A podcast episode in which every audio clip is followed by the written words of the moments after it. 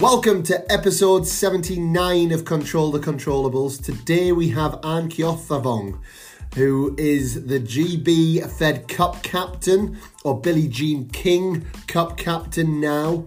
She was a former British number one, about top 50 in the world WTA. I think 48 was her highest ranking. And she's got lots to give. She shares her story, and I think I think the big takeaways already for me as as I went through this podcast, we never quite know what someone's story is. You know, we see something and we make a judgment externally, and I think we're doing that all the time in life. And what's been so amazing for me is to kind of dig under the bonnet of some of these stories and just learning so much. And you you will learn a lot from Anne. Uh, she's a, she's a great girl. She's had a fantastic career and she comes onto the podcast and shares so willingly and open, openly.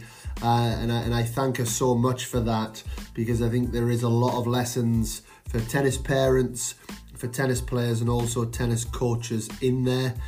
So enjoy that. Uh, before we start with the show, again, just my little plea, my little thank you um, for the support, for the ratings, the reviews the getting in touch with us, the sharing on social media.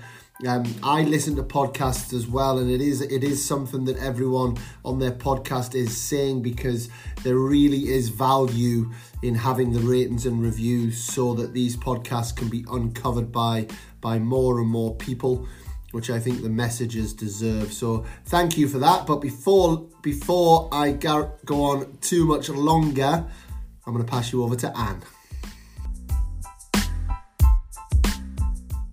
So I'm Kyotha Thong. Thank you for joining me on Control the Controllables. How are you doing? I'm good. You just botched my last name though. Tell, come on, you you say it. Get, get... All right, the proper proper way, Geltavong, but no one ever says Geltavong. It's been yeah. westernized, so Keothavong is acceptable. Do you know what? For about two days, I've been trying to practice it to not say thong at the end of it, and I've just managed to still still say it. So it's that's now I'll that let you I, off. I thought I've got away with it. I've said something. We'll we'll move on. And now you've just shown me up in front of all these thousands of people listening to this podcast. How are you anyway? How's how's things your end? Yeah, all good. Um, just keeping busy, um, running around after the kids. Um, it's pretty quiet on the work front at the moment, um, but otherwise, all good. And for and for those listening, we have here a, a former top 50 WTA player, which is a, a an incredible landmark to get. Um, the current Fed Cup captain for, for GB. We've got lots of subjects to get into, Anne. Um, and the, the starting point with a lot of these podcasts, one one of four children children growing up, all heavily involved in tennis, I would say. So, how did the whole kind of tennis world start in your family? Um, well, I guess to cut a long story short, my dad was a, a huge tennis fan, and um, before he got married and had kids, he kind of vowed that if he if he did have kids, he would want them to play tennis, and he was inspired um, by his first trip to Wimbledon as a young man and seeing Chris Evert play. Um, fell in love with her like a lot of men did. Um, and um, yeah, I guess that was the start. And he introduced uh, me and my younger, uh, sorry, me and my older brother to the game. I was four. So I was four years old when I first stepped on um, a short tennis court. Played a lot of short tennis with a sponge ball. Um, my first memory is actually crying and walking off the court because I had a wooden racket and everyone else had a normal mini oh, tennis yeah. racket. Um, and I was the only kid with a wooden racket. So um, yeah, after I got my uh, first proper racket, I was yeah. back in there, and um, yeah, that was the start of the journey. Um, progressed to, I guess, tennis by the time I was about seven, and competed before I knew how to score. Yeah. Um, was entered into competitions, um, and yeah, that was uh, that was the start of the journey. Although it was a, it was a difficult one, and it was a, a different one um, growing up in Hackney, a lot of time yeah. spent on park courts, um, Hackney Downs Park.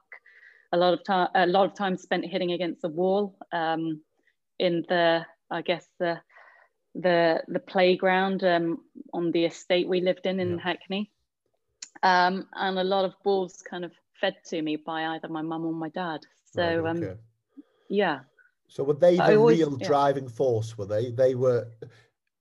They were pushing it from an early age with with all of you, or um, yeah, very much so. I mean, I, I remember uh, vividly always having, I guess, James, who's 18 months older than me, always having him to to play with, to practice with. Yeah. Lena was two years younger, so kind of got dragged along to a lot of things. Um, but um, yeah, my, my, parents, particularly my dad, definitely being the driving force um, behind um, our tennis. I think he saw it as um, very much an aspirational sport um, and wanted to give us the opportunities that he never had.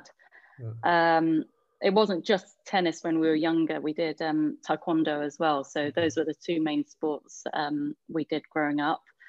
Um, taekwondo was really he had well a different reason for that. Growing up in Hackney, he felt like all of us should have some self yeah. well have some self defense skills. Yeah, yeah. Um, so uh, yeah, that that was the reason behind getting into taekwondo. Yeah. But I would highly recommend it for any young kid, um, particularly young girls, because it does give you a huge amount of confidence, and it certainly gave me a lot of confidence um, as I travelled the world from a very young age. Um, but yeah, dad, dad was yeah, I would describe him as very much a, a pushy tennis parent, but um, I can understand now, um, you know, why he was the way he was when yeah. we were growing up. Um, you know, times were hard. We didn't have much, um, you know, there wasn't much money. So they invested a lot of time and effort into giving us opportunities. And obviously, they wanted to see results as well and wanted yeah. to see that we were doing well. Um, but with that did come pressure to perform, yeah. to win. Um, maybe a little too much because there were times where I rebelled and yeah. um, didn't want to listen um, yeah. and just wanted my dad to be my dad. But he, you know, he his heart was in the right place and he wanted the best for us. Um, and I totally, I totally get it. Um, you know, given given the lack of money, given um, our environment, um, he just wanted, as a parent, yeah. um, the best opportunities that he could yeah. give us. And if you had reflective conversations with him since on on those days, is it a subject that I guess is talked about in your family, or is it kind of brushed under the carpet? Yeah, no, it is um, spoken about, and I have a great relationship with my parents. Um, you know, I would describe our family as pretty close knit, and yeah. you know I chat to them every other day, yeah. um, and uh, their great grandparents as well, um, and you know it's um, he he would admit yeah there were times probably he he pushed us too hard and wanted us to practice wanted it perhaps more than we did at times yeah. i think i grew into the game I, I think my love for the sport kind of grew and on the back of um, some of the success I had early on. Um, but equally, I don't think as a youngster I knew any different. I yeah. kind of got taken to all these places yeah, and did yeah. what I was told. Um, but uh, and I happened to be good at it um, from a young age, uh, top in the county, and then I was identified, you know, re- to go to regional squads and then national level from, um, you know, by the time I was nine or ten all these national camps and all that kind of stuff. Um, but you know, he he saw it as a way out for us, and he grew up in a country where he lost his parents um, at a very age. Um, you know, with uh, my parents are, are, both from Laos. They met and married here in the UK. Yeah. Um, but um, growing up in Laos, um, you know, they had the Vietnam War to Right. Okay. Where so uh, you know they've been through a lot of hardship, um, and they've seen a lot of things. You know, you wouldn't wish on anyone. Yeah. Um, so I I guess um, living in in the UK, um, they saw opportunities and just wanted a better life for us, and um, going to be uh, one as well as education. You know, they were very much in terms of schoolwork. We went to an inner city school in, in Hackney.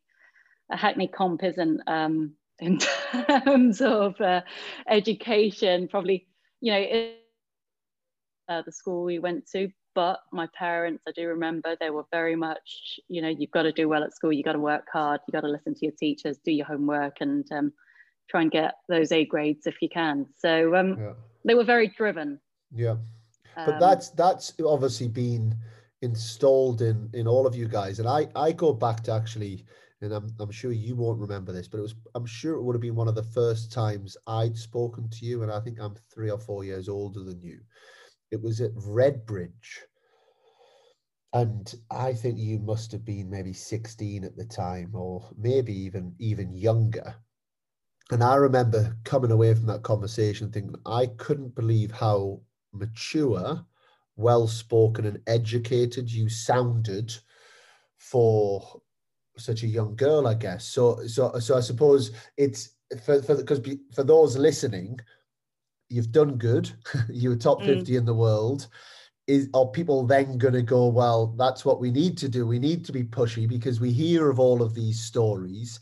I guess what would your your advice be to to parents listening? Because on the back of this, we don't want everyone jumping in the local park and maybe maybe misinterpreting what you're saying. Yeah no, it's um, it's funny because um, you know, I have two young kids. Um, a daughter who's four and a son who's just turned three, and my daughter, yeah, she plays a lot of sports. Um, obviously, with with my background, I'd love for her to, um, you know, really get into her tennis, um, and and uh, you know, I joke about potentially being a tiger mum, and um, my friends kind of um, take the piss a little bit. But I, I kind of, I want to give her the opportunities, and I, I kind of have, I can see similar traits in me that my yeah. my dad was like, and I have to suppress them because, yeah, yeah.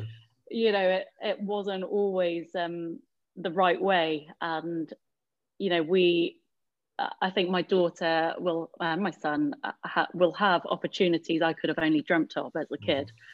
Um, but they need to find their own way as well. Um, but, you know, I, I do think that, you know, for young kids getting into a sport, um, I do think it's really important for parents or carers to, to be present. And initially, you, you do have to drive it because, you know, I do think not because necessarily you want that child to be a professional athlete, but I do think it's important to, to make sure kids are active and inevitably kids will rely on parents to take them to places where they absolutely.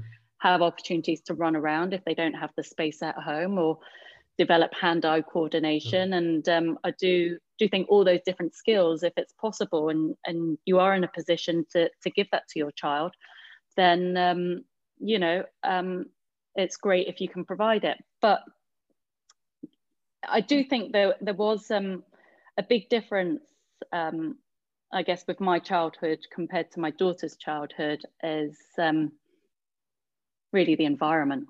Yeah, yeah. You know, you for me, you you grow up in Hackney, you want to move out of Hackney, you want something better for your yeah. life, yeah, um, and that you know, would I, would I, would I have had the success I had had my parents not been as driven as they were? Mm. I don't know. They put certain things in place that gave Absolutely. me the opportunity um, to be successful, um, and I do have to give them credit for it. But equally, there are a number of things I think could have been done differently, and perhaps I could have been a better tennis player for it. Yeah. Um, you know, I do think there was there was too much emphasis on winning and getting immediate results rather than um, seeing the bigger picture and understanding the process. Yeah. Um, but I'm going to sound like I'm contradicting myself, but equally it would have been hard for my parents to to see that, given that mm. neither of them come from a, a sporting background. Yeah. Um, and um, you know there would have been a lot of pressure as well on them to to provide yeah. for four kids mm-hmm. um, in in tough circumstances. You know, we're a low income family, yeah, yeah. Um, living on a a housing estate, a tiny mm-hmm. Um, you know, you you just do what you can to to give the best you can for your child. Um, and um, I guess in, in that environment, to to achieve that, you do need to have a strict routine, and you need there needs to be discipline. Absolutely. Um, and I think it's very difficult to to do it any other way in that yeah, environment. Absolutely. And we know um, that trait. I guess if we look, we look at many. There's been many tennis stories, quite similar, you know, and, and that kind of. We know it's a real dog eat dog sport. It's an individual sport. It requires such resilience, perseverance, traveling on your own, tolerating difficult moments, you know, all of these sort of things. So, it in some weird way, that upbringing seems to be an advantage in our sport because it's I think those are quite hard traits to install in privileged, really privileged kids.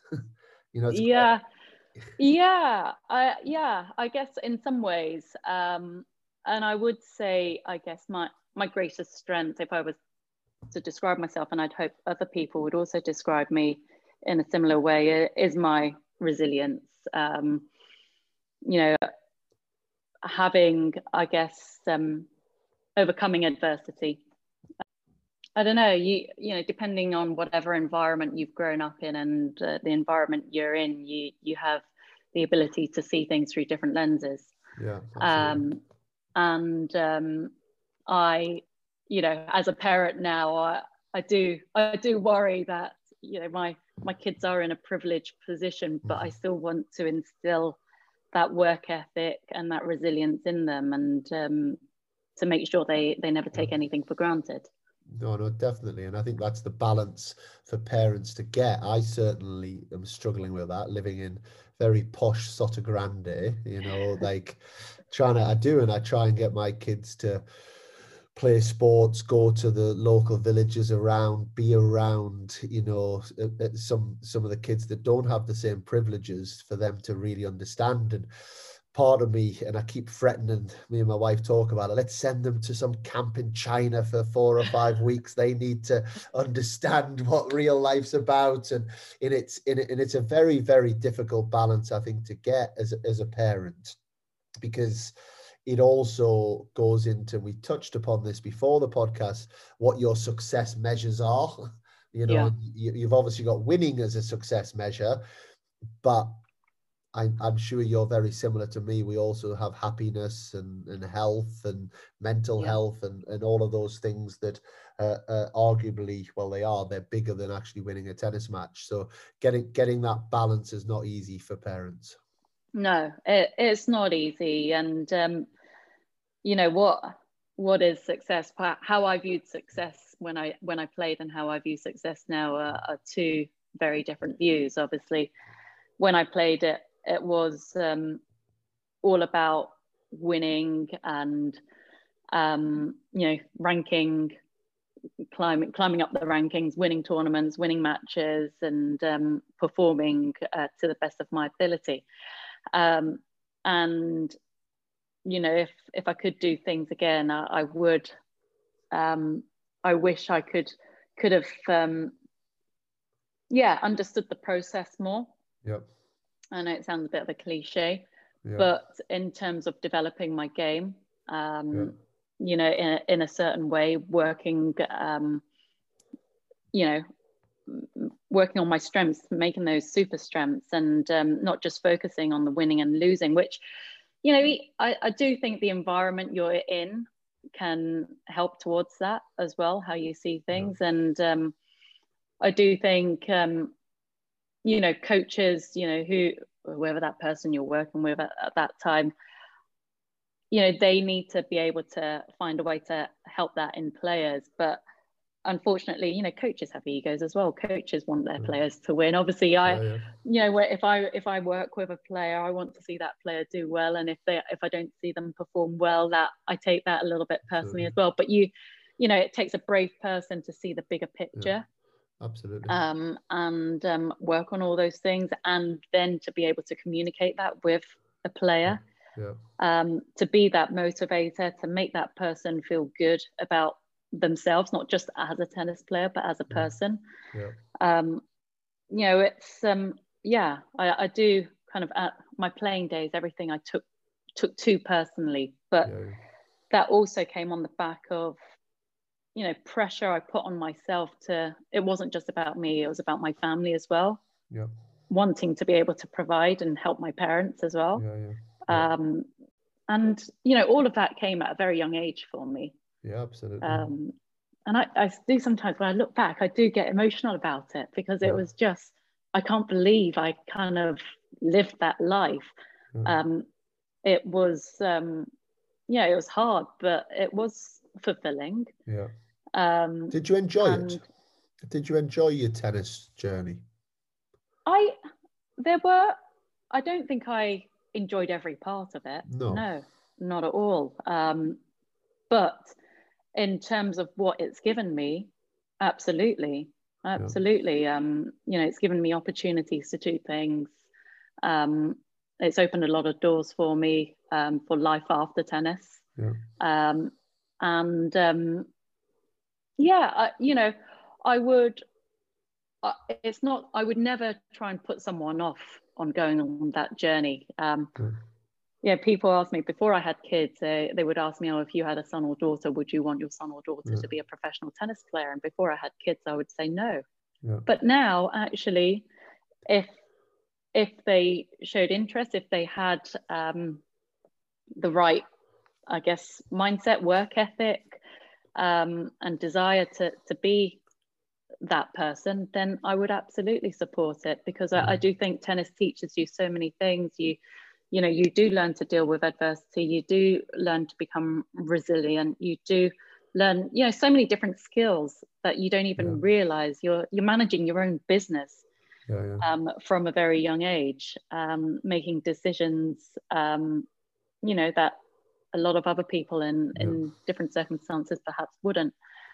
Um, and, um, you know, touch wood, we all live a long and healthy life. Tennis really, as a professional tennis player, really is actually just a small part is, yeah. uh, in anyone's life and um, you know it does um, yeah provide you with a great skill set for Yeah. for whatever you may do after No, it does, but even on like this conversation today, we've not had a chat for a few years, really, probably. And you know, there's some amazing people, you know, and pretty much every person, you know, and like even like through this podcast series of however many podcasts it is, it's really brought that home to me. You know, that we're there's a bond, there's a bond that we all have that Mm, we we all get it. We all know you know we all know the difficulties. We all know what it means when you have that win at wimbledon or you have that success in in whatever is relative within our sport. And and genuinely there is thousands of amazing people in this sport you know who Yeah. like and and and how i guess how can we also because i obviously have that with my kids very similar and i think what you say hits the nail on the head. I probably would have said that before i have kids. And now that i've got kids i've got uh, you know one of them certainly plays relatively seriously now. You know they all i see the joy they get from the sport mm, but I'm also excited to see their social lives that come from the sport and the the people that they're meeting. I don't the, the word networking almost implies that it's for something else, but it's not that. It's just purely having these relationships, you know, and, Yeah. and connecting with with other human beings on a- on a certain level. And it's it's lovely to see that. And I think that stuff's often under talked about because Yeah. it's so individual when you're in and that's why when i asked the question about did you enjoy it i think too we that's the hard part. How do we, we reflect when we're still doing it? Yeah. That's that's something that's very difficult to do until after we stop playing i think. Yeah. I think yeah when you're when you're in it it's sometimes it's very difficult to see and that's why i think it's so important to have good people around you to help you um, maintain perspective. Yeah. Um, because I think yeah you're you're just in the here and now as a as a as a tennis player as a competitive tennis player you just you know you just want immediate results Yeah. um, but we all know it you know you can't always have that immediate gratification you've got to No. work for it and you've got to be able to put the jigsaw, the pieces together, um, yeah. and be able to see the bigger picture. Um, but uh, yeah, no, tennis, tennis for me, yeah, has has really been amazing. I, I think I see it more from a family perspective. I do feel like it's the glue that kind of keeps us all together and connect, yeah. keeps us all connected. Yeah, yeah. And we're, you know, if I just think about my own family, my brother who James, who's umpiring and you know very passionate about tennis, yeah. you know loves playing himself. Um, and my sister Lena, um, a couple of years younger than me, she still very much enjoys playing tennis, and she she never she never played professionally or anything like that, but she um, uh, was a very good club player, um, well club level tennis player. Um, as a junior, she was national level. Yeah. Um, and I'll never forget for her for her when she captained the Cumberland women's team when they became Aegon national champions. Yeah, yeah.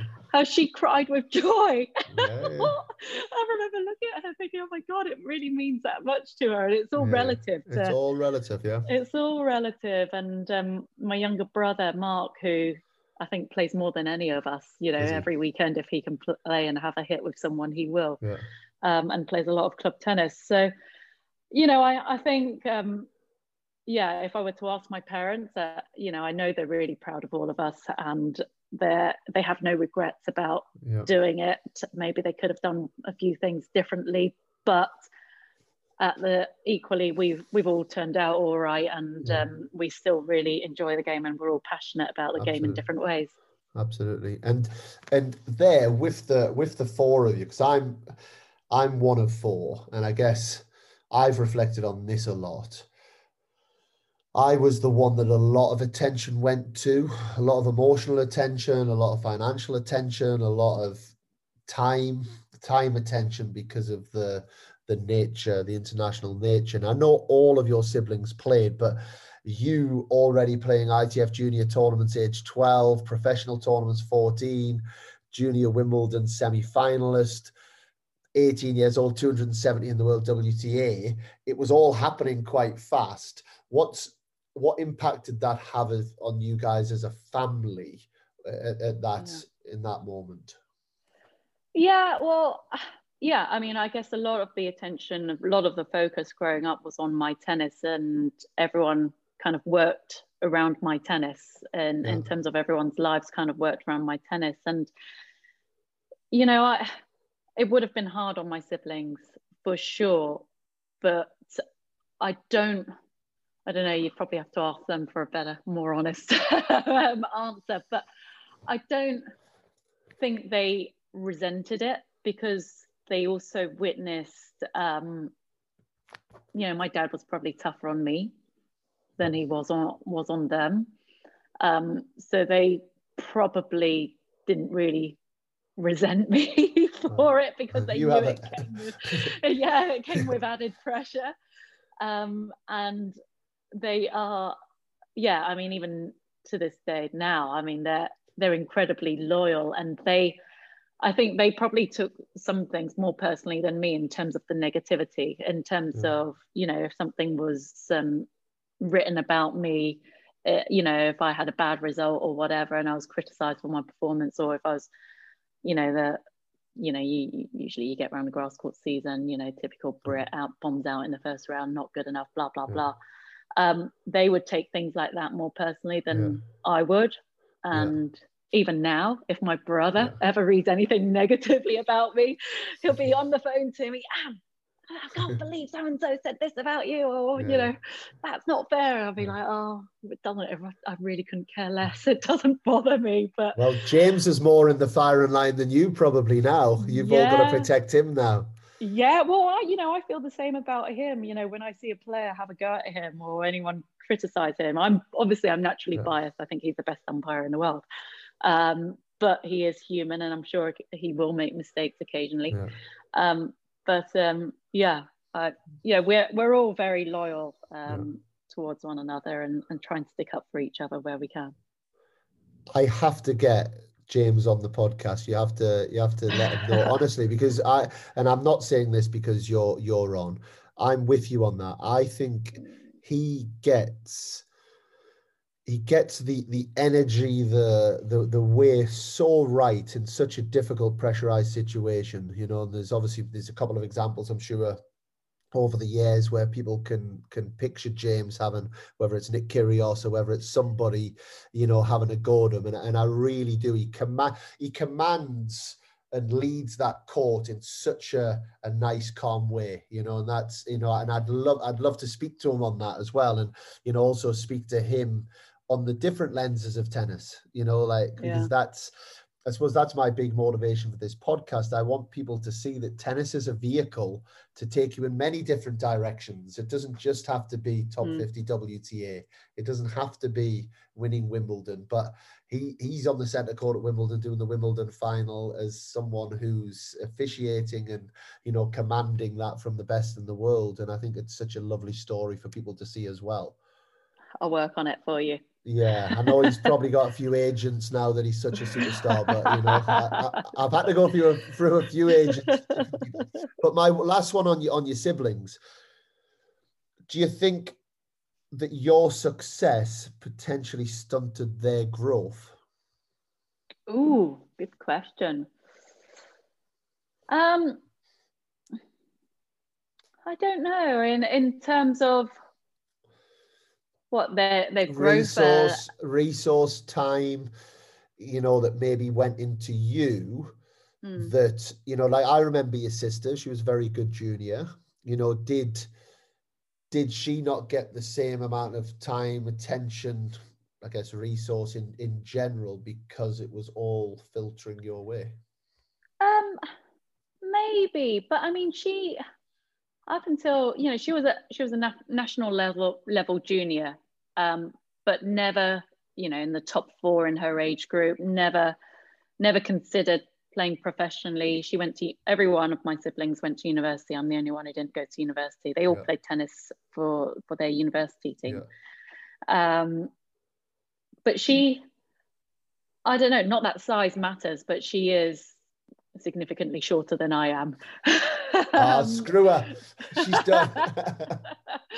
but she was a, I don't know, she, um, yeah, I, I don't, I don't know, maybe, but they got dragged around to, they played in the same tournaments that I did um, in terms of uh, national tournaments, um, you know, county level events.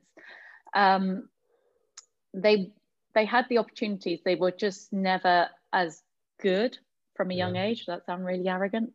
no, not at all, I hope your sister's not listening to this. Yeah, she wasn't as good. She's tiny. She's. can we can we make it a number three? Can we really like put the dagger in her? Come on, what's next? No, no, no. But she she she's a nicer. She you know we look very similar, but I would always describe her as the nicer version the, the nicer Vong sister. so uh, you've got yourself out of trouble well there, Anne. Yeah, no, she. But no, I, I, don't think I don't think so because they're they're all um, successful in their in their own fields. Yeah. I mean, James is an umpire. Uh, Lena works in asset management and is doing really well. Um, and Mark works in marketing. So, you know, they we're all in I guess we all um, have very different jobs. Yeah, yeah. Um, and I, yeah, I don't think so. I don't think Lena or James would have ever wanted to have been a professional tennis player. Okay.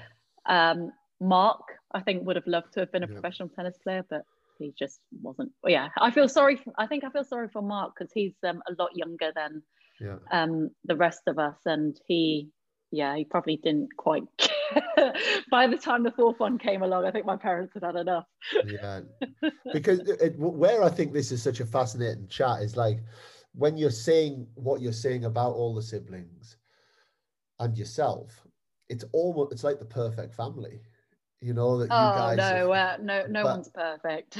and, no, and I know that, and but I think it's really nice to that you're you're being so open and sharing this because it's to to see that beneath it all and and and and actually the the question that's in my head and it's probably a bit of a reflective question on myself so i think i sometimes feel i sometimes think a little bit too idealistic if that's a word i almost mm-hmm. i almost think in the ideal and it's like when we talk about success as an example you know and i've talked a lot about this in the podcasts come on we don't let's not worry about winning. We worry about happiness. We worry about health. We worry about being a nice person. We worry about you know take care of those things and the byproduct is but the but the reflective bit for me is there does probably need to be that little bit of edge that little bit of yeah something that little bit of needle that little bit of and so, so then it then opens up the thing of, of, of the balance you know and mm. it's it's so difficult because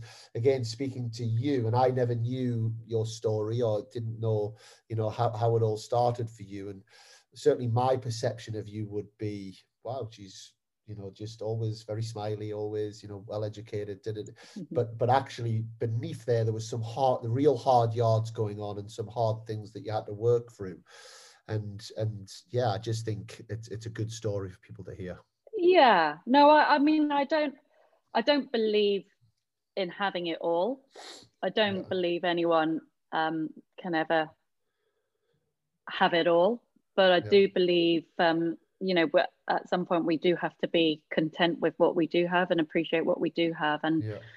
um you know i, I do um yeah they're i don't know having spent much of my life as a competitive athlete i don't think you lose that competitive edge in whatever yeah. um you then go on to do that it's yeah. always there it's um yeah give me an opportunity to to be competitive then um, no, you know the you know the there's the potential of the bitch coming out again but yeah.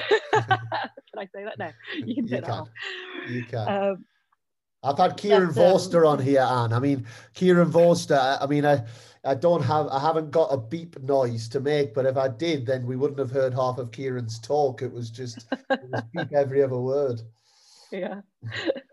so, but, uh, I, yeah, no, it's uh, yeah, no, gone can I move you on to your your professional career? So you last year juniors, I guess you made semi-finals. Was it semi-finals of of Junior Wimbledon? Lost to uh, uh, future world number one in in Safina.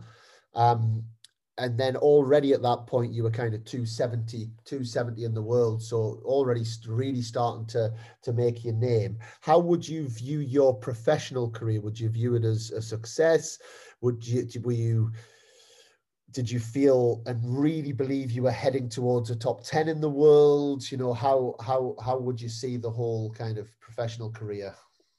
Yeah i mean um i think at 17 you know as you you mentioned semi-finals junior wimbledon wta ranking kind of going in the right direction. Yeah.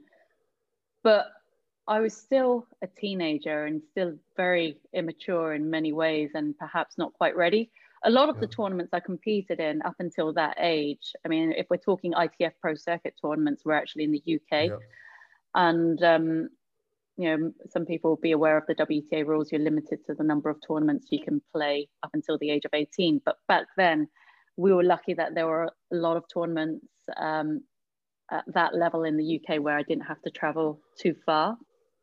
Um, but I think between the ages of 17 and 1920 i do feel like that was yeah i did lose my way a little bit um, and those are the crucial years i think yeah. particularly in the young young girl young woman yeah. um, you know you're still trying to find your feet you're traveling the world you're you know you're looking um, to gain your your independence and um, view view the world through your own eyes rather than yes you know constantly being influenced by others. Um, and i did i do remember looking into american college mm. chatting to some college coaches um, because i wasn't sure whether professional tennis was for me or whether i was even ready for it despite my results and success. Um, but i also remember being told at the time by um, one or two people you know being criticized at the time. Well i think i may yeah basically, if you're looking into American college, you can't be serious about your tennis. Mm-hmm. And um, I'd like to think that view has changed over the years. Yeah. Um, and I, I do think, you know, if you can get a tennis scholarship into a, a college, I think um, that is uh, one way, and not everyone's ready for it at that age. And No, no. looking back, perhaps I could have done a year or two at American college because I'm not sure what I achieved um, really traveling the world, you know, just being angry the whole time. Um, yeah, yeah. So, We've all uh, been there. We've all been there. yeah. Um, so um, yeah, I do kind of wonder. And when people talk about American college now, I actively encourage it. I, I do Mm. think it's um, well, you, we've seen this people come through it and um, who've been who've um, come through with success, and not just on the male side. You've seen Cameron Norrie, you know, British player, but Jennifer Brady on the women's side, Danielle Collins, who have all come through the college Yeah. route and are successful in their own right. Um, uh, but I had, um, yeah, top 50, achieving that, yeah, getting into the world's top 50 was a great achievement. I do wonder, I do think perhaps I could have been better had it not been for the knee injuries I had. Yeah. Um, I had my first one when I was 20, where, um, where I fell, um, yeah, competing out in the States. Um, and Colin Beecher, who you've just had on the podcast, was actually my coach at the time, and I snapped my um, ACL. Um, and that was that was tough because I was still quite young. Um, um, but it was when it happened the second time that was a big blow because I was ranked inside the world's top 50 and I felt so I was fit, I was playing well, and I was really enjoying my tennis. Um, and that was, um, yeah, that was a big blow. Although I, I, you know, I managed to recover and got my ranking back inside the top hundred. Um, but my goodness, you know, I I do remember having to work so hard. But I had great people around me helping me with the rehab um, at the time as well. Um, but I, I always, um, after the second knee injury, you know, I, I picked up a lot of injuries after that. Um, and I never, physically, I never felt right. Um, I was getting more um, problems with my hip, my back, my feet. Um, and, you know, on the back of that second knee injury, yeah, it, I never felt physically, I never felt the same. And um, yeah, I, I never quite, never convinced I could get back to where I was, despite getting back to about 70 odd. It was Yeah. never good enough. Yeah. Um, but uh, yeah, which sounds ridiculous now. Yeah, no, it does. But again, it's it's back to what we're. I guess it, it's a, it's quite a common theme with with all of you top class athletes, and we've had we've had so many of them now that uh, have been top hundred in the game. It it's what also makes you guys so good because that's how you think. You know, it's not. "Oh, I've made it now. I'm now top hundred. I can now put my feet up. It's it's this constant this constant drive to get better, this constant want, which which where I think it's so hard in elite sport is is that way of thinking also brings a lot of emotional stress on the mind and bring and I think it's why we see so many mental health issues in the sport as well, because it's that kind of striving for being being perfect almost Mm, it, it, it does bring a whole lot of, of other things that you have to deal with. So it doesn't surprise me at all to hear you talk like that. I mean, look at Andy Murray now. I mean, why why the hell does Andy Murray need to, you know, Yeah. what he's achieved? You know, like yeah, he's putting himself through that day in, day out still. Because he, he he obviously believes that you know he's got more to give and more to achieve and he and he wants to do it whilst whilst whilst he still feels that he can but it's not a normal mindset you know you, you guys that have gone and achieved what you've achieved it isn't the your normal walking down the street boy or girl you know and Yeah. it's it's, it's so which is why it's so fascinating also to to hear hear that insight yeah, to- and very much so when you're in an individual sport. yeah I think it's you know it's very different if you're involved in a team sport, but um, you know tennis is unique in that way. Um, you know it's um, yeah you you have to be driven um, to to really stand any chance um, in the game professionally. yeah man You I have, have to, to- deal with the knocks. Yeah, I have to go back to Colin Beecher. I've got a big smile on my face here because Colin Beecher is your coach when you had your knee injury.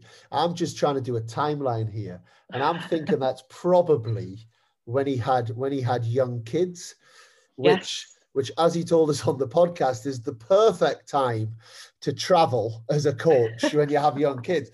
So when you had a knee injury, he must have been gutted that he had to go that he had to go back and look after his kids. Yeah, Can't have been happy yeah. with you. No, he could have been happy with me, and I've given him grief about that. Uh, I was on the phone to him last night, giving him grief after I listened to that podcast. But uh, yeah, he, uh, yeah, Colin. Colin's a, a great guy and um, very much uh, at the heart of British tennis. You, if you're involved in British tennis, you know who Colin Beecher is and you know what he stands for. no, no, absolutely. Can, just to move into one one other subject uh, around tennis, there's also, I guess, I want to dispel some myths in tennis or or confirm them. You know, they might they might be real. And what I hear a lot in tennis is this kind of stereotypical working with a girl, working in, in women's tennis, that they need lots of one-on-one attention. You know, their emotions are very high. You know, they they can be quite difficult. They don't get on with each other. You know, all of these sort of things. Is that true? And was that true for you? It's um, you know, all those things you said. I, I kind of want to sit here shaking my head yeah. Um, but I do very much believe it's dependent on on the environment and yeah. the environment you create um, and the culture you yeah. create and what you allow people to get away with and what you yeah. don't and hold people accountable for certain things. Um, I don't think a woman is any more emotional than a man. It's just perhaps how I don't know how we communicate it, um, how we express ourselves. Um, you know, what's right for one person isn't necessarily right for another. If we're being stereotypical, men may kind of hold on to their emotions and perhaps not speak about their feelings in the same way women do. But then you meet some guys who are able to, who are very much in, in touch with their own feelings. So, you know, without stereotyping, I, I would like to disagree yep. with um, those statements in terms of how you you coach i don't know i mean i i have my coaching qualifications i wouldn't call myself a coach because it's not yeah. you know i think that's disrespectful to all the other coaches who are doing who are doing the work day in day out because that's not what i do on yeah. a day-to-day basis um, and um, there are other people more i guess experienced to to speak about the differences more so than I am. But from my own experience, um, you know, I think for for any successful coach, you've got to be a good communicator. Yeah. You've got to be able to communicate um, with that player, whether that player likes to talk or not. But you have to find what's right for that player. So you have mm. to make yourself adaptable yeah. to the player or the players you're working with, and that's a skill in itself.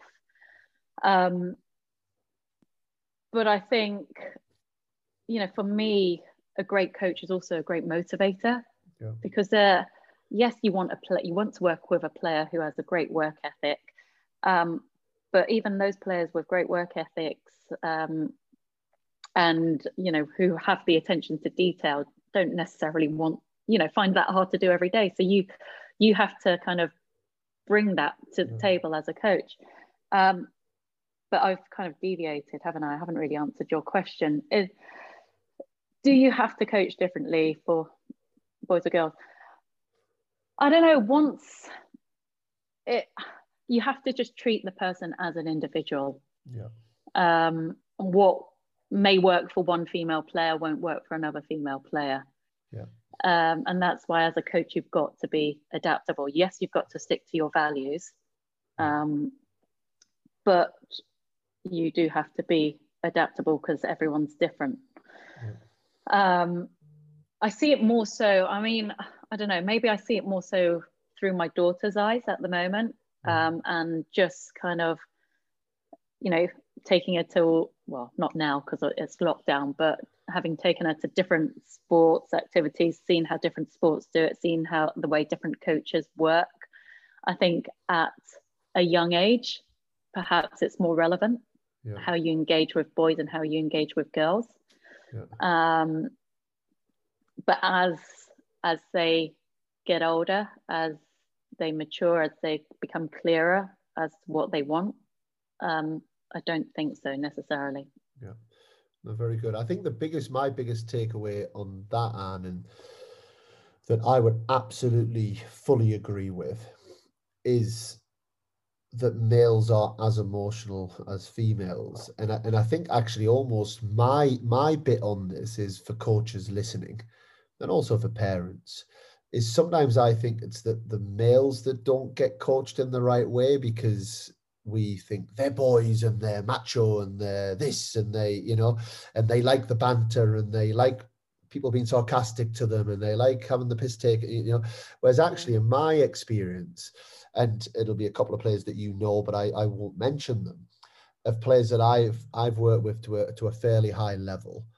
It's actually the boys that have taken to that stuff a lot worse actually really yeah it really is and i think i think there's a there's a danger in our sport where you you do have some very alpha males you know your Dan Evanses of the world mm. that yeah absolutely that's the environment that he he likes and he thrives in and he but there is then there is the group of boys that get sucked into that and it just doesn't work for them and they end yeah. up being highly insecure whereas i think already we're probably when we're coaching girls in general we're starting on that level mm. and then it, but then again my experience of working with some girls that have been in and around two, three hundred WTA, they're a lot tougher than some of the boys I've worked with.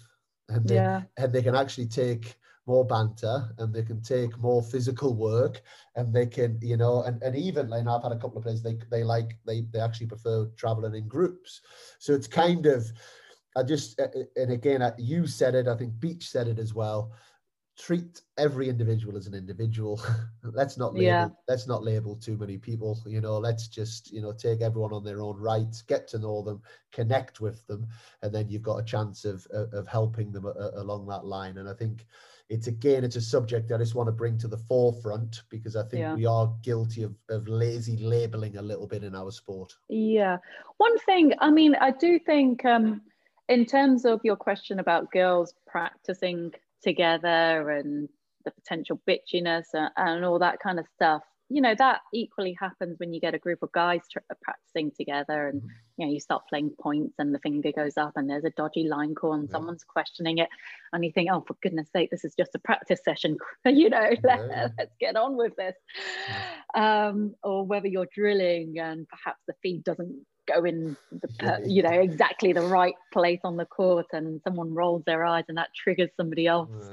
Uh, you know it's you know that those kind of things happen whether you're in a group of girls with a group of girls or a group of boys. But what i do think should be encouraged more um, is basically boys and girls men and women practicing together more.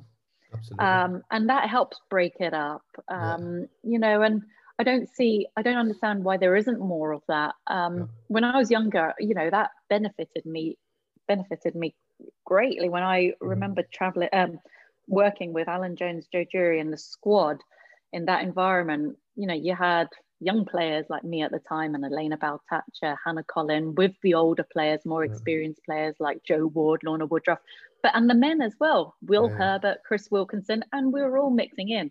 Yeah. Not sure whether Chris Wilkinson or Will Herbert appreciated hitting with me at the time, you know, a young teenage girl. But you know, it was that's how it was, and that was the environment they created, and that credit to them. Yeah. You know, there was banter, there was a lot of fun, there was a lot of hard work, and um, there were tears as well.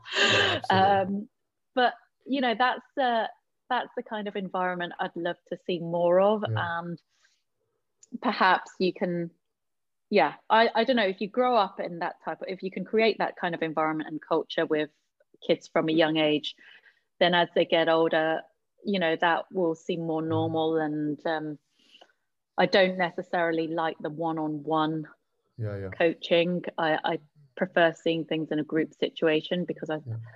i do look back in my own career as well and sometimes there were times where i was in group situations but times where it was just too much one-on-one and it's too intense yeah yeah it's too intense, especially Absolutely. if you're traveling with that person. You know, you see them at breakfast, lunch, dinner. I mean, get out of my face, you know? Yeah, no, absolutely. But it's a big error people make. I mean, I see it because what you're talking about there around the boys and girls practicing together, I think that naturally does happen in academy environments. And I Mhm. think, I almost think once you're selected, you're selected into a federation, it, it has to be a bit more serious and it no we have to separate it and we have to you know have one-on-one coaches and and and, and, i think that that certainly happens. But then i also the amount of times i've seen players go actually no we're going to go i'm going to go one-on-one with this coach and i sit that down there i'm pretty blunt now age 40 i'm not going to kind of mess around with those conversations. And i say okay go for it and then give me a call in two months when it hasn't worked Yeah. these are the reasons it won't work you know and it's not about you trying to stay at this academy you go to but but right now your child needs all of these different parts of their of their training development social aspect you know however it might be and every guaranteed every time two three months later he was a nightmare she was a nightmare she just you know well, co- that- that's it's Yeah. difficult it's any Yeah. any relationship's difficult living Yeah. living with someone's difficult when it gets that intense and there's almost nothing more intense than a one-on-one player player coach relationship Yeah, yeah. I mean, and the one thing I would advise to a lot of young players now when I speak to them, I was like, there's nothing, nothing wrong when I speak to parents, nothing wrong with as long as your child is old enough to let them go to a tournament on their own, yeah, let them figure it out by themselves. There's nothing wrong with with that. And looking back, sometimes I wish I'd, uh, you know, at certain Yeah. times in my career, I could have done a bit more of that yeah, there were you know there were plenty of times i chose to do that myself without a coach without a trainer just and actually i look at some of my results some of the t- my best results came when i was on my own. Yeah, yeah, so you know yeah, you've got no one to look at no one to yeah. argue with. You you've just got to get on with it. Yeah. um and there there is a time and a place for that yeah. And we're talking about some of your best results and some of your best memories from your playing career. What stands out? Mm. I think um well the US Open was always my my favorite Mm. event as well as Wimbledon um which I guess as a British player you have to say yeah didn't like playing on grass but I like Wimbledon yeah, yeah. but US Open when I reached the third round that was a lot of fun I remember my second round match against Francesca Schiavone who was a Yeah, seeded who she was that, seeded I can't remember what but it was a, a three set battle and um you know, I, I just loved New York. I love going back to New York. Um, uh, my cousin lived in New York, and so you know, I'd have a lot of fun there as well. Um, yeah, I always thought I'd live in New York for. What, what a city that is oh Yeah. goodness. I know that that's never happened. Um, that's something I don't know. Maybe one day.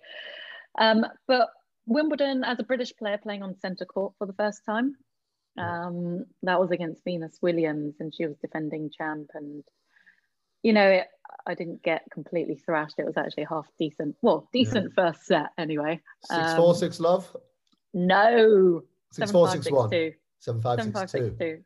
I Okay. Did you play her twice at Wimbledon? Did you play her twice? I played her no. What I played her in singles and I played her in doubles. Okay. That was yeah. I was target practice for the doubles match. Oh, yeah. Can you imagine playing against Serena and Venus? My goodness.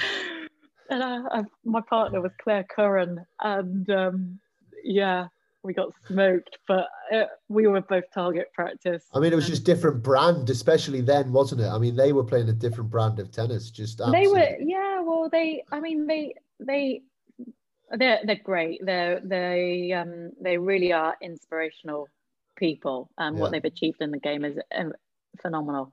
And Serena's well, both of them still going. But yeah, no, that doubles match I do remember vividly. Kind of, you know, at the at the coin toss at the net, kind of Venus looking at me, staring at me, and then me looking at my tracksuit top, thinking, "Oh, have I got some bird shit on my top or something? what? Why she? What's she looking at?" And then in the warm up, hitting up and down with Venus, and you know, if I didn't hit the ball directly at her, Yeah. That she'd just be like rolling her eyes. Oh, oh no, no. this is what she she thinks of this. Um, but it was, you know, it was, it was a great, great experience. But playing on centre court for the first time was um, definitely, um, yeah, a highlight. Um, and beating Ana Ivanovic in Luxembourg. There was a Luxembourg WTA event where I made semi-finals twice. Um, I loved playing on indoor hard courts, yeah, and yeah. yeah. that was definitely one of my best wins, one of my best performances. Um, but really, um, you know, there there's so many different highlights at different stages. Yeah. I could kind of go on and on and um, pick out different moments which made me feel good for different reasons, whether it was winning a tournament in Lebanon on clay on my least favorite surface, which then got um, my ranking up high enough where I, I got into Wimbledon on my own ranking for the first nice. time. Things things like that. But you know, the people you meet along the way and um, yeah, the memories you create. Yeah, yeah. Um, that that for me, uh, yeah, has probably been um, yeah the biggest highlight. The memories you're able to create and with people you, along the way. And do you remember beating Angelique Kerber in the final of a 25k in Czech Republic? I do, I do, because that that tournament, that that 25k, where was it in the Czech Republic? Um, I can't remember where it was indoors on the fastest right, Supreme okay. Courts, like totally up my street. Yeah. but I remember seeing Petra Kvitova for the first right, time. Okay. That I think was one of her first ITF tournaments. Okay. And seeing this young teenage girl yeah. who, you know, who obviously then has gone on to achieve incredible things, but seeing her there for the first time, I think she lost first round to Katrina Bomova, who I may have played doubles with that week. That is um, a good memory. yeah, I think so. I need to double check that, but I think uh, hopefully I'm not making that up. Um, but yeah, I do remember that because it was um, it was a tough match. I had some epic matches mm. against Kerber, and I remember her mm. playing a lot of ITF tournaments before mm. Um, she uh, then went to achieve the. I would never, back yeah. then, would never have thought she'd have yeah. achieved what she has. Yeah, well, I noticed you'd played her in two ITF finals, but I chose to pick the one that you won. oh, that, that's very good of you. and the other one that really stood out to me when I was looking through it last night was 2005 Glasgow beating Cibulkova. However, not to piss on your parade, Anne, then losing next round to Rebecca Llewellyn. So I was like, I was like, Sybil Cibulkova. I was, I, I, was going through. I was going. I'm gonna. I bet Aunt had some amazing wins. I want to see this. And no disrespect to Rebecca Llewellyn at all. But I was like, come on, Anne, you've got to back that win up. You've got to back that win up. No, at the time, Sybil Cibulkova was still very young. I think she was. Okay. She was still playing juniors. Um, but yeah, I now that you've mentioned that, that's um, that's yeah, I, I do. I haven't seen Becky Llewellyn for some time, but yeah, that's probably not one of my best performances. Seven six in the third. It was. I so do. I do almost... remember being traumatized by the moon ball. um, but I beat Cibulkova. I beat. I I did beat Sybil Cibulkova at a WTA event in Pattaya. Right. Okay. And that was on a very fast hard court. That was probably a more more significant win against her than the one in Glasgow. but it is. I, I mean that that stuff for me, and again because I do want like a lot of juniors, a lot of parents to take these messages as well. It, it, it, it fascinates me looking through that. I mean, I did it once with, my relatively rubbish level, and I looked and I was like, "What? I beat Dustin Brown. What? I beat this guy. What? You know?" And you're like, "There were yeah. probably twelve, you know." But but still, just to say, I remember Mark Hilton. Obviously, you mm-hmm. know Mark very well. Yeah, five foot one played played a seven foot guy. We were in college. We uh, we were in America. Sorry, playing uh, playing tournaments, and he beat him six one six one, and you saw them shaking hands, and he and that was John Isner as well. Oh, you know? really? So, yeah. So you, it is it's amazing all these stories. Yeah. No. One of these days I'll look back on my results, but I do think a lot of tennis players, you know, you develop this ability to compartmentalize. Yeah things well you have to you know if you're competing week Absolutely. on week you're losing you know 90% of the time right yeah. each week unless you're winning the tournament, um, you have to kind of deal well deal with adversity, losing and figuring it out, and moving on to the next event. Um, but I do uh, I do remember uh, it happens in commentary as well with sometimes whoever I'm commentating with, but also when I was playing, you know, coach. I won't. I won't name the coach. The coach asked me, you know, have you played this person before? And I was adamant I'd never played this person before. and um, he looked back at my head-to-head record, or he just checked the head-to-head yeah, yeah. record, and it turned out I'd played her three times. Oh. so it's things like that where you know you yeah you know i'd almost forgotten that match against rebecca yeah. llewellyn until you mentioned it but um sleepless nights you'll have you'll have sleepless nights yeah, on that one i will now i will now but even it happens in commentary where you're commentating about player have i played that person i think i have or maybe i'm not yeah have to double check these things. and how how is the commentary how's how's the commentary journey been because you've been doing that for a few years now huh?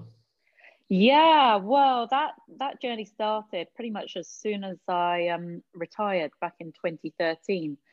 Um, BT Sport launched that summer, and yeah. I was very fortunate to be offered a contract to, to commentate on women's tennis. So, you know, I was 29 when I retired from yeah. professional tennis, which now seems like a yeah, long time ago, but very young. Mm. You see so many players Absolutely. playing well into their 30s. And I do wonder whether I could have carried on for a bit longer and got a bit more out of myself. But yeah, we'll never know. Yeah. Um, but it, at the time, it seemed like the right thing to do, and I was ready to move on. Um, I had this opportunity. BT Sport had a great almost seven years with them. Um, they it was a great team to work with. Um, you know, it was a huge kind of learning experience because you don't you don't get trained up for these um, for these things. And I, I did a bit of commentary whilst I was still playing. It was something that interested yeah. me. Um, and um, I remember the last few years of my playing career kind of um, just um, asking for opportunities, taking opportunities wherever I could at, at tournaments to gain a bit of in, yeah. experience and insight into that world. Um, and um, you know, I, have I've enjoyed it this year. Well, this year, all, all, the men's and women's tennis is now on Amazon. Oh. Um, and I did a bit for them, uh, the US Open and Rome. Um, but it's been a difficult year um, for everyone. And in terms of work opportunities, there hasn't been as much as there has been in the past because there's been a lack of events. So, yeah. you know, there's a, a knock on effect um, everywhere. Um, but everyone's in the same boat. It is what it is. But it's, um, yeah, it, it's it's been a a good insight to see things, um, you know, from I guess uh, a different seat, and to see how things work, and in the broadcast world and TV rights world, how um, how many people actually. That's always something that surprised me when I first started. How many yeah. people were involved in terms of producing, yeah, yeah. you know, a tennis match or um, you know live tennis for the week.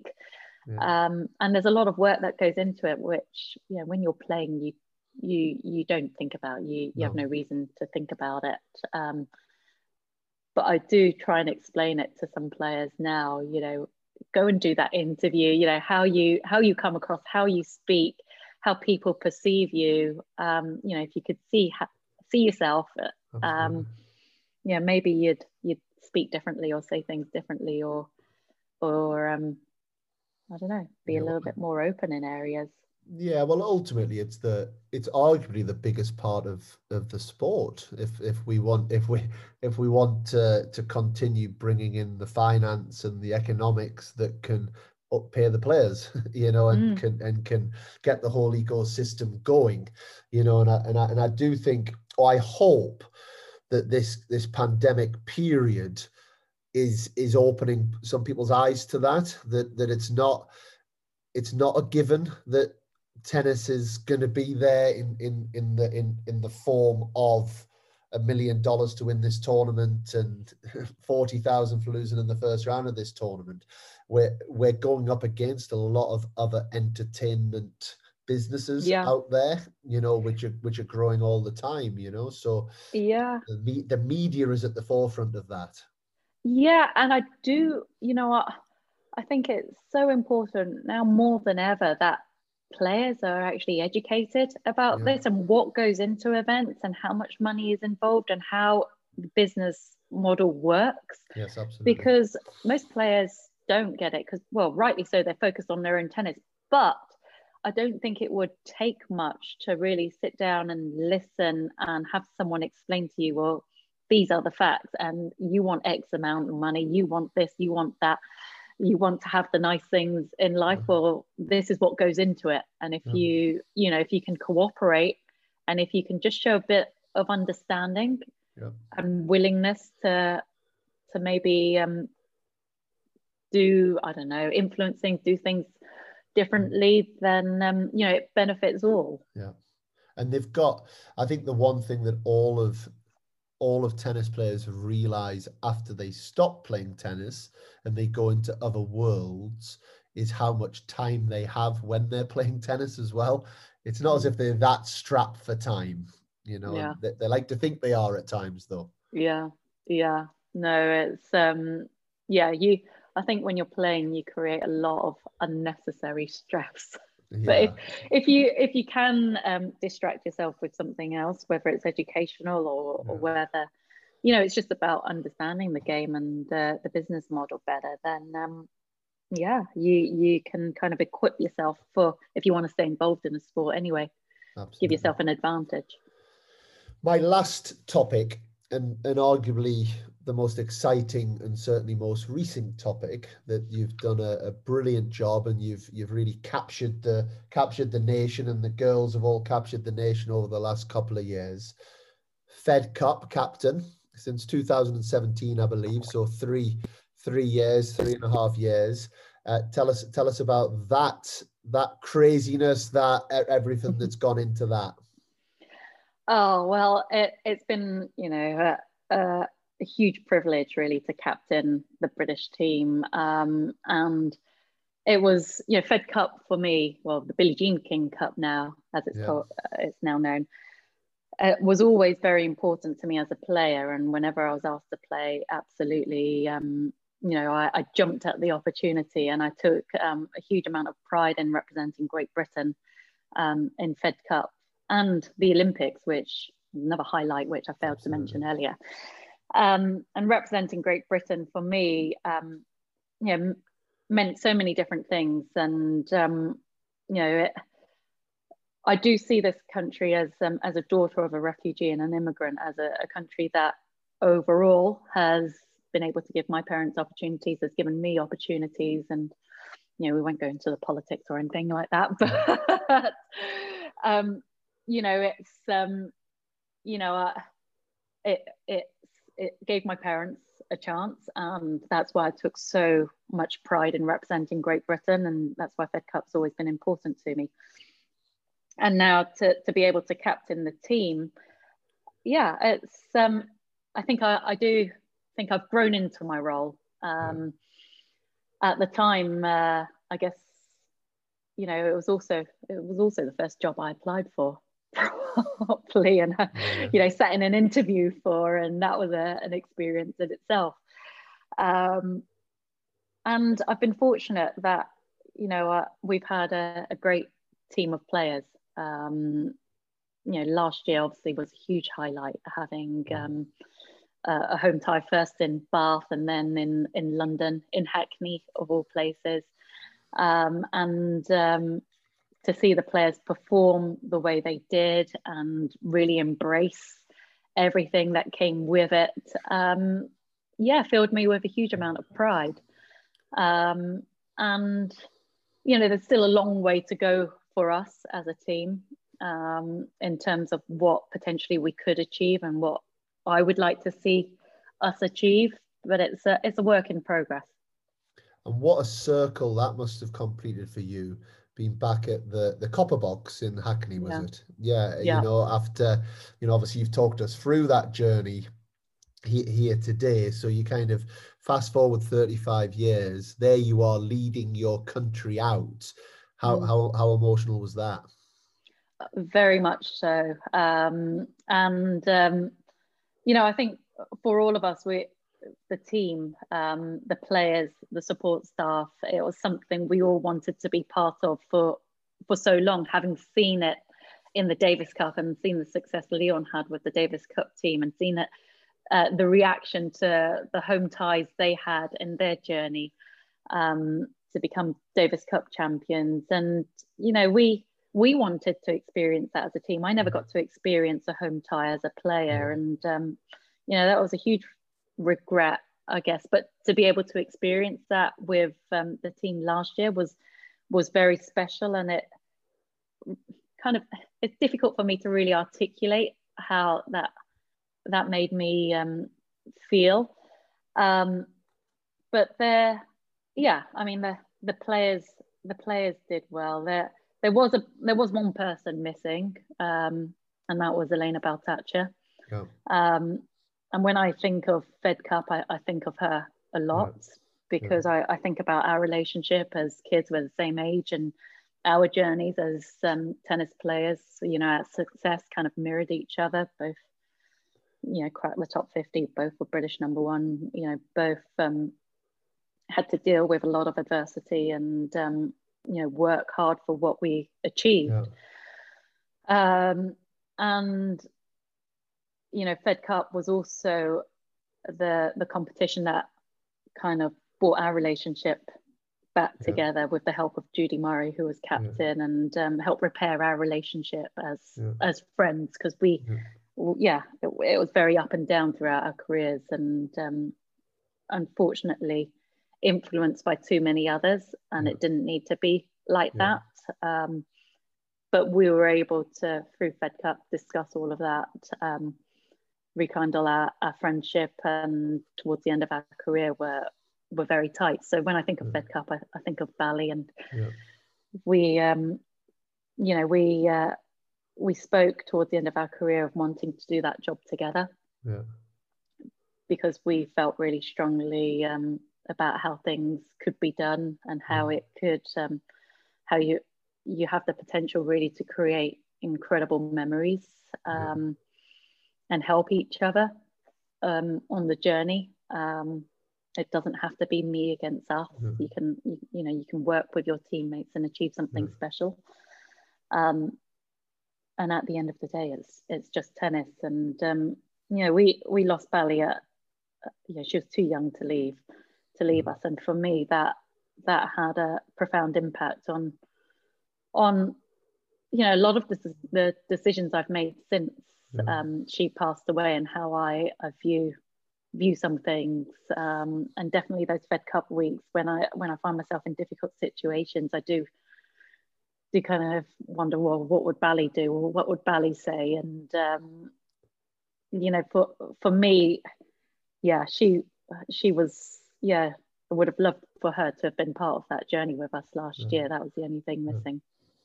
But it listening to you, Anna, it, it sounds like she was, you know, and it's like it, it's it's a it's a big lesson to us all that you know life is too short sometimes, mm. you know, and it probably in in pretty much every occasion it is, and you know we we've we've got to remember that and take that perspective into how I think we make decisions on a daily basis and how we try and embrace the challenges and whatever whatever comes with us. But it's I didn't know Bally that well. I met her a few times, but listening to yourself, listening to other people over the years, she has such a strong influence on so many things, and I believe will do on British tennis for years and years to come. That I think often the impact that somebody has we don't know until they've they've physically gone, you know. And I yeah. think it's it's such lovely words that you've had there, you know, on her, and I'm sure you know she'll live long long into the, your Fed Cup journey and into GB's Fed Cup journey for many, many years to come. Yeah, we um we toast her every tie, and you know that's one of the things uh, I like. Why I, I I want to, you know, as captain, I I can influence so much, but mm. I'm, you know, with the players, I you're bringing a group of individuals into a team environment, and for me, it's important to make the week memorable. Yeah. Um, so they want to come back, they want to compete, they want to represent their country, they want to be with each other.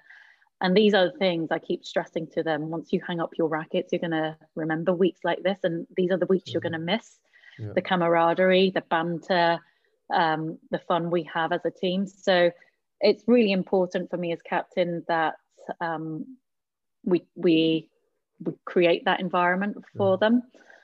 Um, but um, yeah, there I I I kind of yeah you, you pick and choose your your battles in during those weeks because everyone's everyone's different, but you you have to try and make sure.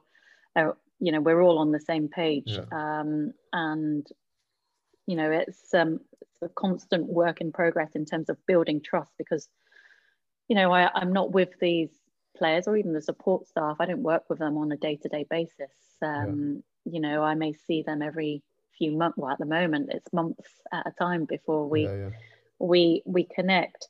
But it's also important those weeks we maintain perspective. And if there is one thing I, I want to drill and want to achieve is is that is perspective. Whether we win or lose i stress you have your health you're doing something yeah. you want to do you're in a privileged position um, and it can be taken away from you uh, yeah. at any moment in time. So so let's just try and enjoy this journey together whilst we can. Um, and we always yeah we always toast Bally at the end of the week um, win or lose. That's lovely and my, my next question, Anne, and it sounds like you're nailing it by by the way that you're talking about it, but what have you learnt over the years about leadership and you know those building cultures and you know those kind of skills that often aren't tennis specific actually because it's it's not always normal to be building teams and to be building a culture within a team. What, what are your big takeaways and learnings from that I'm still learning. I'm still figuring it out. Um, you know, and I think, you know, when you're in a position where you can lead, uh, you have to lead by example. Um, I do. I do think it's important for me as captain in that environment to have the human touch. Yeah. The, you know, our values as a team are honesty, embrace, and inspire and for me I, I have to actively encourage everyone. It's not just players but support staff. You, you have to give me honest feedback. You have to be upfront as possible with me. I've got pretty thick skin so you know you're not going to offend me.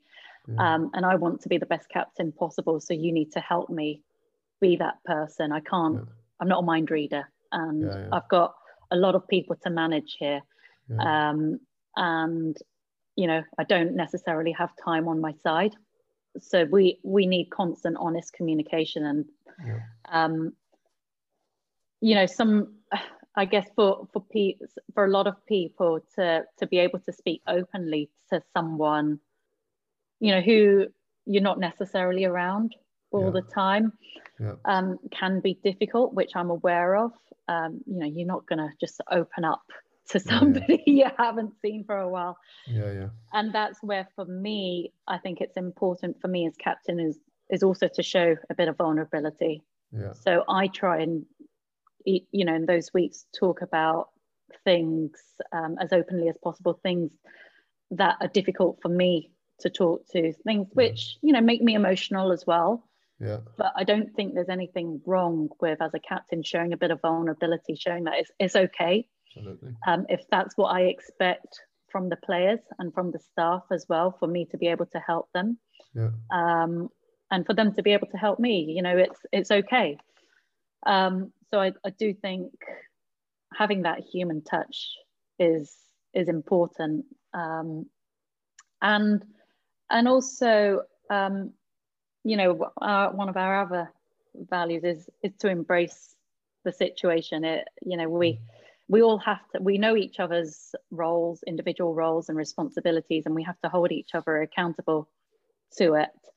Um, but you know you've got to embrace it. It's not going to be perfect. It's not going to be the environment you have um, when you're playing as an individual at a tournament for yourself.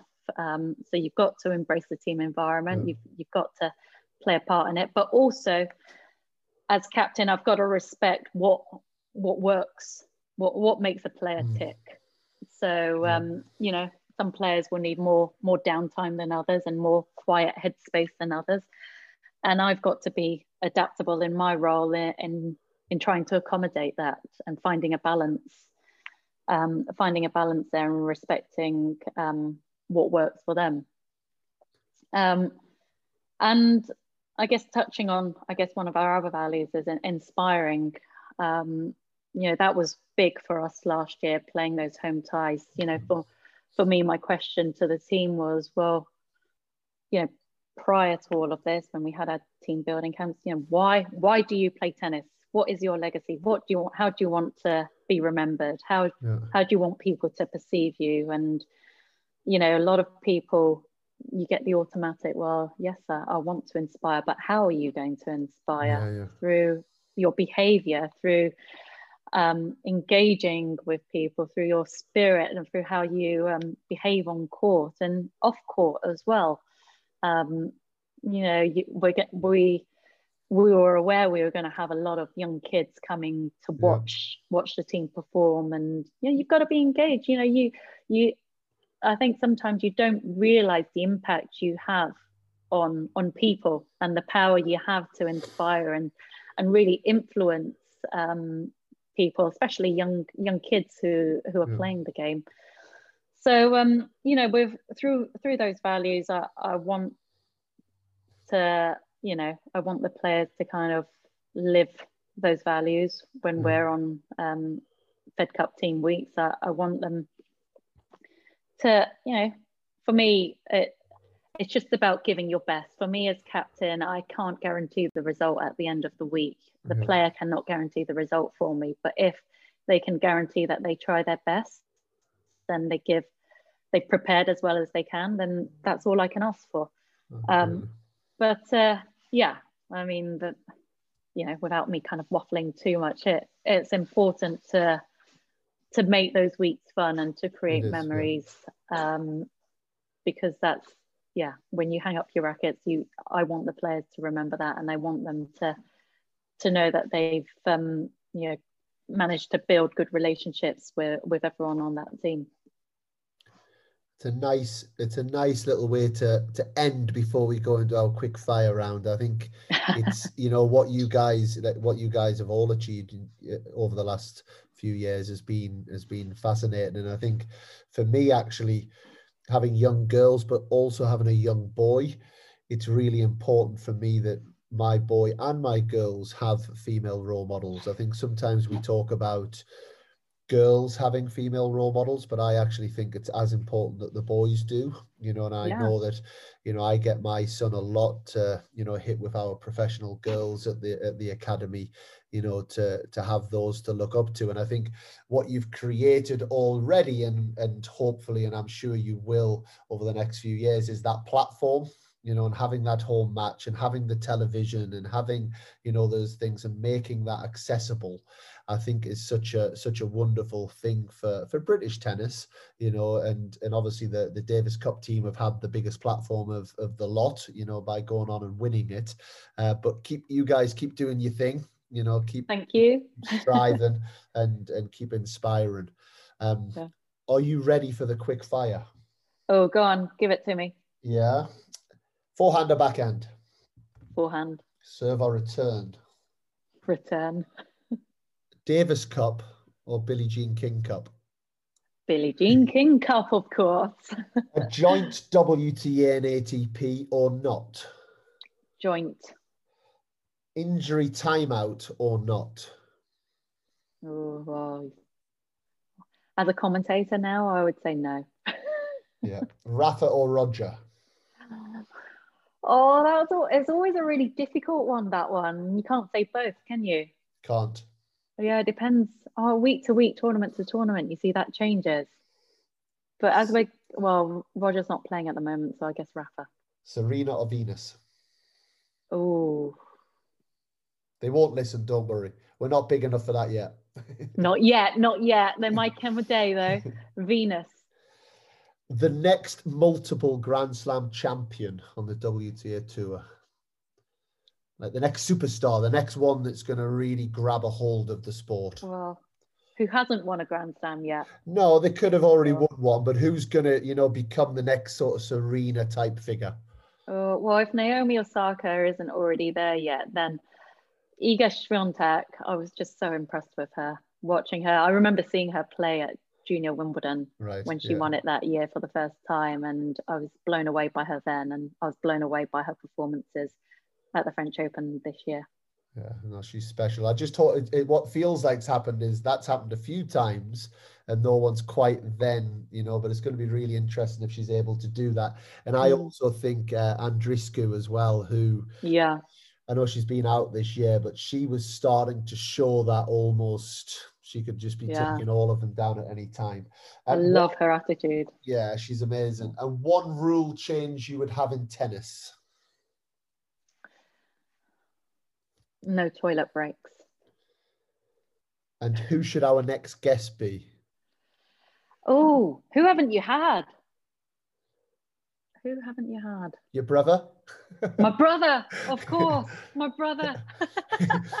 James, you've been called out. You've been called out. and and you have been absolutely brilliant. I've loved what first of all catching up with you. It's lovely to see you and off air hearing about your family and and all of that. But it's uh it's such lovely insight you've given so many special stories that you've shared. So thank you so much for your time. Oh, thank you for having me on. It's been fun. It's been lovely. You take care. Thank you.